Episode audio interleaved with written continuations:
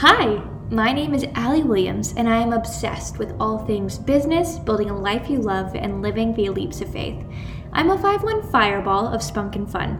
Four years ago, I left my old Kentucky home via a 72 hour crowdfunding campaign to join an entrepreneurial program in Silicon Valley. Little did I know after I would actually be learning in the best classroom, the world. From fun to failure to deep faith forming seasons, I explored, built businesses, loved life, met a boy on an Instagram dating show, and realized I was finally ready to bet on myself.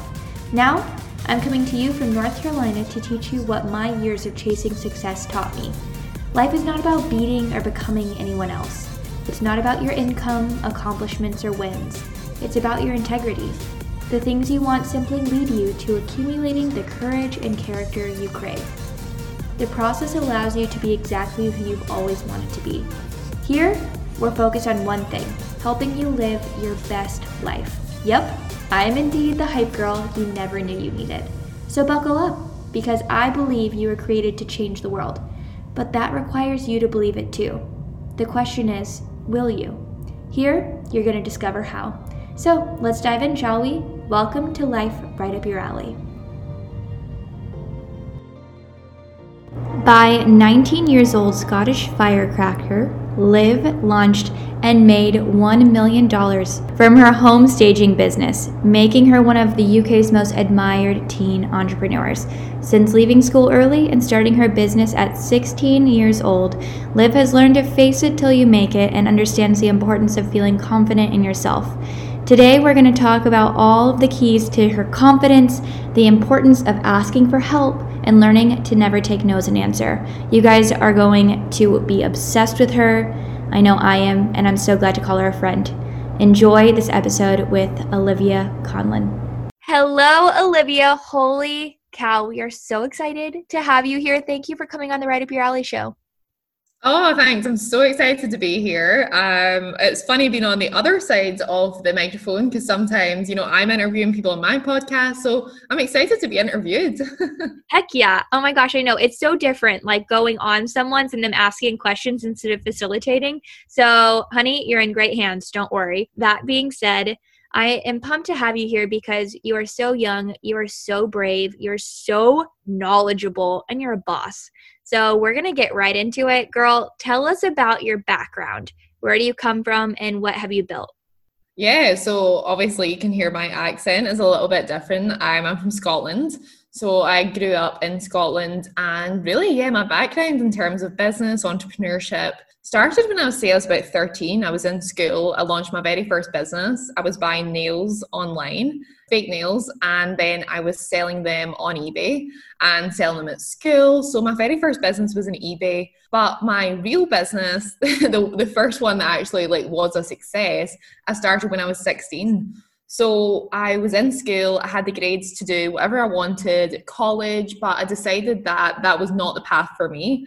I was like so bad at taking direction from teachers or my parents. I was just like a bit of a rule breaker, a bit of a rebel. And I went into the careers office and they said, like, oh, we see you're leaving at 16. What are you going to do with your life? And at that point, I'd come up with a business idea. It was a home staging company. Um, and I said, that's what I'm going to go and do. And they said, Olivia, we think you're going to ruin your life. And really, that for me was really a big, massive push to actually go and start the business. And the business idea was basically born because my mum had a property, she couldn't sell it.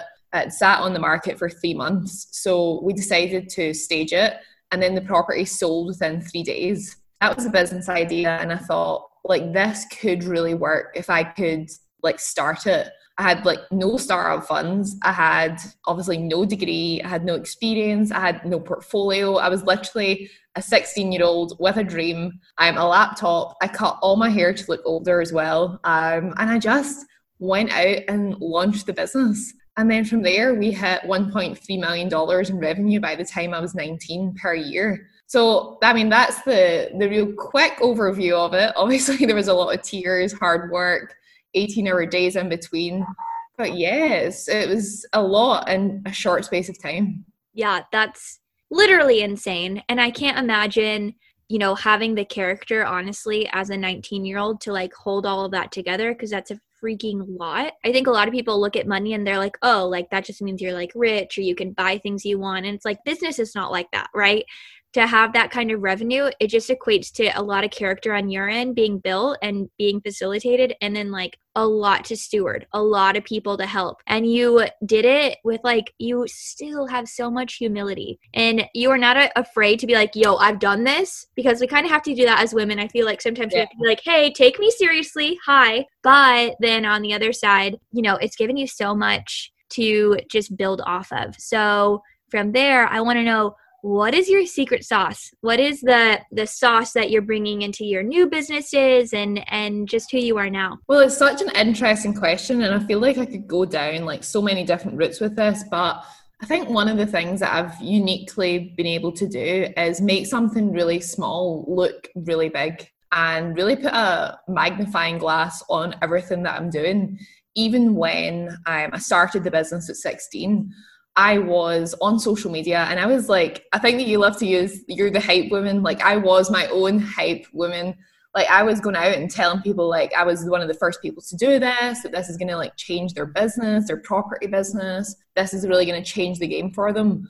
And what I done really there was it was just me, but I made it look like I had like a massive team and I could really implement. And it's kind of that, you know, that statement, fake it till you make it. I don't like that, but it's partially true. It's sort of like face it till you make it. So it is facing those sort of growing pains, but also having sort of the guts and the gumption behind you to to know that if you do commit to someone that this is what my company is going to offer you, you can deliver it. But I think like you just said, I, I, will claim what I've done. Like I have built a 1.3 million dollar business, and I'm not going to hide that. But I'm also going to hype it up because we need to do that, especially as women, especially as a young woman. Because if we don't do it for ourselves, then who will? So I would say the secret sauce is putting a magnifying glass on everything I'm doing. Um, I'm creating a bit of fake hype until it becomes real. Yeah, it's so true. Well, and I remember two years ago hearing the quote like you have to clap for yourself before anyone else does. And I remember being like, like, no, I want other people to clap for me. And I was like, why the heck now, you know, years later, I'm like, why would someone clap for me if I am not so sold out for what I'm doing? Like, why would they be on my team? Right. If it's, you're just like, oh, well, maybe if you, if you want to maybe, you know, come over here and like believe in me, it's like, no, hey, I could change your life. If you say yes, then congratulations. If you say no, I'll see you later. So, with that, you know, a lot of women, we're not taught that. And I don't want to get into that. You know, we all have different mentalities, upbringings, stances. But I think it's so important, like you just said, to give yourself the permission first and foremost. And as young women, we get to do that. And it's a freaking cool blessing to be like, no, no, I will take that. Or no, no, I'm clapping for myself. Your doubt, it's not welcome here. Thank you. Goodbye. And cultivating that space, that's what helps you grow. And no one taught me that. You know, it was just like, oh, it just happens, right? It's like, no, you make it happen. Yeah, definitely. And, and it's definitely a cycle. You know, everything in life I feel is a cycle, but once you once you start say you're claiming something and then it comes off you build the confidence to then go and do the next thing and the next thing. Um so you do need to to almost give yourself that little push forward at the start that acceleration. Then once you get that bit of success behind you it's going to push you on to the next thing build the confidence yeah and it just goes round and round like that until you are building you know six seven figure income and yeah you are where you want to be. It's, it's living in your future self. Yeah, absolutely. And knowing she's real, that you're already her. That's like the key to all of it. Like you didn't just like construct like what you can be. It's like you already have her in you. So like own it, you know? yeah, yeah, that. show up, show up as that person already. And I guess that's where the sort of magnifying glass type, you know, you know, formula comes from is that, you know, you need to put that on yourself first and then people will feel that believe it and that's why people think things are bigger than you've actually than they actually are Mm-hmm. It's so true. Okay, well, from that, you probably have in, you know, the magnifying glass in the building and in between come up with uh, some really great stories. So, do you have a favorite business story? this is always my favorite question. I mean, I have I have some really different business stories. Ones that yeah could make me cry thinking about them. Um, some of the pain that I've went through to get there. And then some like amazing ones. So one that I'll pluck off the top of my head was, you know, when I was starting out, I wasn't I didn't always have this complete abundance mindset. I wasn't always living in that future self. I remember in particular one day that will always stand out in my mind. I was furnishing a property and I forgot to tell my delivery people that there was a sofa to pick up. Um, and they told me it was going to cost me like $40 extra for them to pick it up. And I was outraged at having to pay that. So I said, no, I'll go and get it myself. So I tried to get a full sofa into the back of my Mini Cooper, lift it up four flights of stairs myself, like dragging it to save $40. And that is the day that I learned that, you know, you need to outsource and you need to have that bigger vision of where you want to go. Like, I'm not going to build a million dollar business by lifting a sofa and taking up six hours of my days. And since obviously I've put that behind me, I've changed that mindset. I've, I've had some really surreal life experiences. Like I was invited to 10 Downing Street in the UK, which is a real honor sat next to the Prime Minister. I've interviewed the Netflix co founder. I've just done insane things. I've just written a book. So, yeah, but I just wanted to share that story because it didn't start out there. It started with me trying to save $40. Um, and look what it's turned into like a published author at 22. Yeah. I just I drive a Mini Cooper as well and I worked for Coca-Cola and I would like just I would bring cases and cases and cases of Coca-Cola with me because it was like any opportunity man like I'm ready I can do this and I was like slinging them everywhere and people were like whoa you're really committed to this. Not now I look back and I'm like no I was stupid because I could have like worked with delivery guys I could have like just been more thoughtful and like strategic but instead I was just like no I live this I breathe this and it's almost like no some healthy se- separation and delegation is like really key to scaling a business and being an actual business woman instead of just like the business itself. So, amen to that and like mini coopers for life. Love my little mini cooper. Um well until i level up but i'll still keep it. I don't know about you but yeah I, I, don't i don't actually have my mini cooper anymore. It actually i put a um, a bedside table through the front window of it. So at that point i decided it might be time to get a bigger car and some vans to the business. But yeah i'm loving what you're saying. Like when you're building your business right at the start your pure hustle, like you cut you in half and you're like pure hustle. Um, it's in your blood, but yeah, you, it is like a transition to go from I'm gonna hustle my ass off. I'm gonna do every single part of the business. To yeah, let's let's leverage some other people's time and money. yeah, absolutely. And no one, yeah, there's like a big bridge in between. Again, being the business and then like running a business. And I really had to learn that because I glorified the hustle in an unhealthy way. I don't know about you, but I was like, I oh, am hustle, you know? Yeah, it was, a, it was a badge of honor. Totally. And it's like, well, you're not in the dirt, so do you get it? And it's like, well, yeah, no, that's incorrect. you know? Yeah. So, anyway, from that, what obstacles have you overcome to get here? I know there have been so many, but is there anything that sticks out? Yeah, I mean, to be honest, I feel like my biggest obstacle was right at the start of my journey. There's been obviously other things that have came up, but I, love touching on this because, you know, this nearly got me before I even got out the starting gate. I was bullied badly at school. I'm to the point that, you know, I was very, very unhappy. I didn't really want to continue life at that point. I was like, what's the point? Um, and yeah, it was really at school. I was bullied badly by a group of girls. Um, and yeah, they really ate away at my self worth. I was probably picked on because I did shine my light brightly. I was very confident. I was good at most things, and some people just don't take too kindly to that. And to be honest, it could have worked for me in two ways. It could have held me back from doing anything with my life, but what it did do for me was it propelled me forward and it gave me a bit of a driving force to actually say, look, this is me and actually i'm going to go and find a group of more accepting people. And for me that was entrepreneurship because i think people who are entrepreneurs who do have this different mindset we appreciate people like us. We embrace differences. We embrace being a little bit crazy. Um, so yeah for me that was a very very challenging time and, and it's came up again. I'm not saying if you become an entrepreneur that life is swimmingly amazing and everyone's lovely to you. There's people online that aren't wishing the best for you. Um, but again, it's taught me how to deal with that and yeah, how to cope with different personalities and, and surround yourself with the right circle.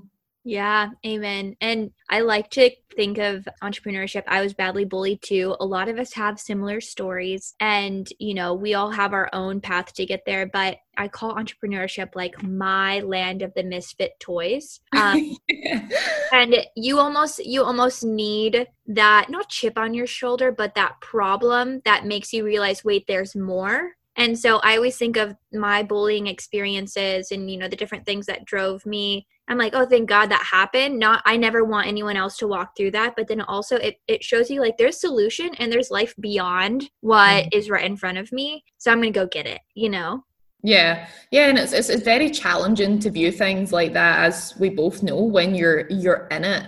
But it's really trying to reframe it in your mind and reposition it that this is part of the journey and I think it happens for a reason because you're right. Entrepreneurs all have a story. There's very rarely an entrepreneur that you'll find that, you know, that was born into millions and had this really rosy life. And people don't want to follow people like that. People don't want to work with people like that. They want the underdog. And, you know, your mess becomes your message. And I, I love that because that's the thing that people connect with you over is ultimately your story and your why. Yeah, amen. Amen. And your story and your why is often connected to the downfalls that almost hit you, but they don't, you know? So if anyone is listening to this and you are in the middle of a mess, and I feel one thing that I needed someone to tell me is like, no matter what level you're in, there's a new mess. Oh, but oh, yeah. but you're a new woman. And when you're a level up within that, it's a lot less intimidating. And your truth and your worth are innate they're so much bigger than what anyone says about you or any mess you're navigating. So just know that you've got it. And that doesn't mean it's perfect on the other side, but it means that you're bigger than what you're experiencing and you've got it. So from there, it takes a lot of courage to navigate these things. What does courage mean to you, Olivia?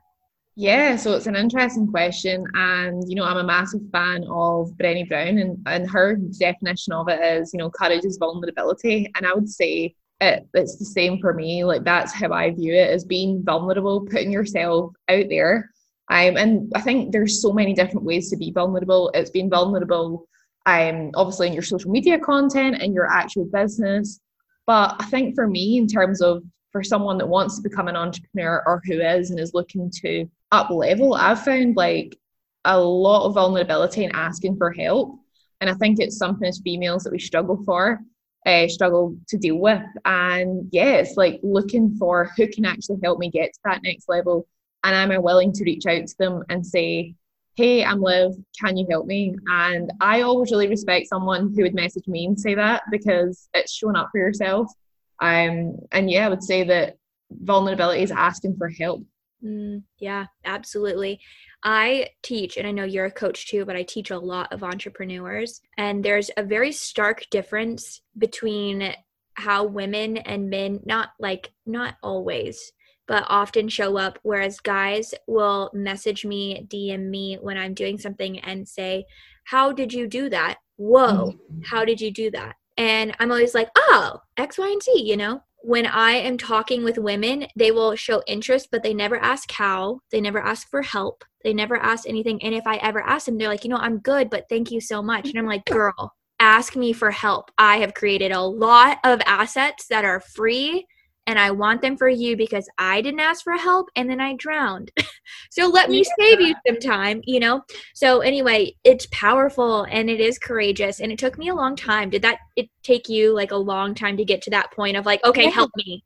yeah, oh my god, yeah, and it's still like an ongoing process. Even like, you know, a guy offered to carry my handbag the other day, like down to the beach, whatever. And I was like, uh, it was on the tip of my tongue to say, no, I'm fine, I'll do it myself. Because that has been, that, that mindset as an independent woman who was brought up by an independent woman was always like, you do it yourself. You're a strong enough woman. We do not need a man to do things. And that's partially where the, my business successes came from because I want to do this for myself. I want to prove my worth as a woman to myself as well. Um, but there's also obviously a real vulnerability and a feminine power to saying, yeah, carry my handbag. It's not putting you like in a lower position or anything. But yeah, it's, it's still an ongoing thing that I constantly check myself on. And I think if you're always checking yourself and working on it and being aware of times that you don't accept help, then it's gonna, yeah, it's gonna help you get there.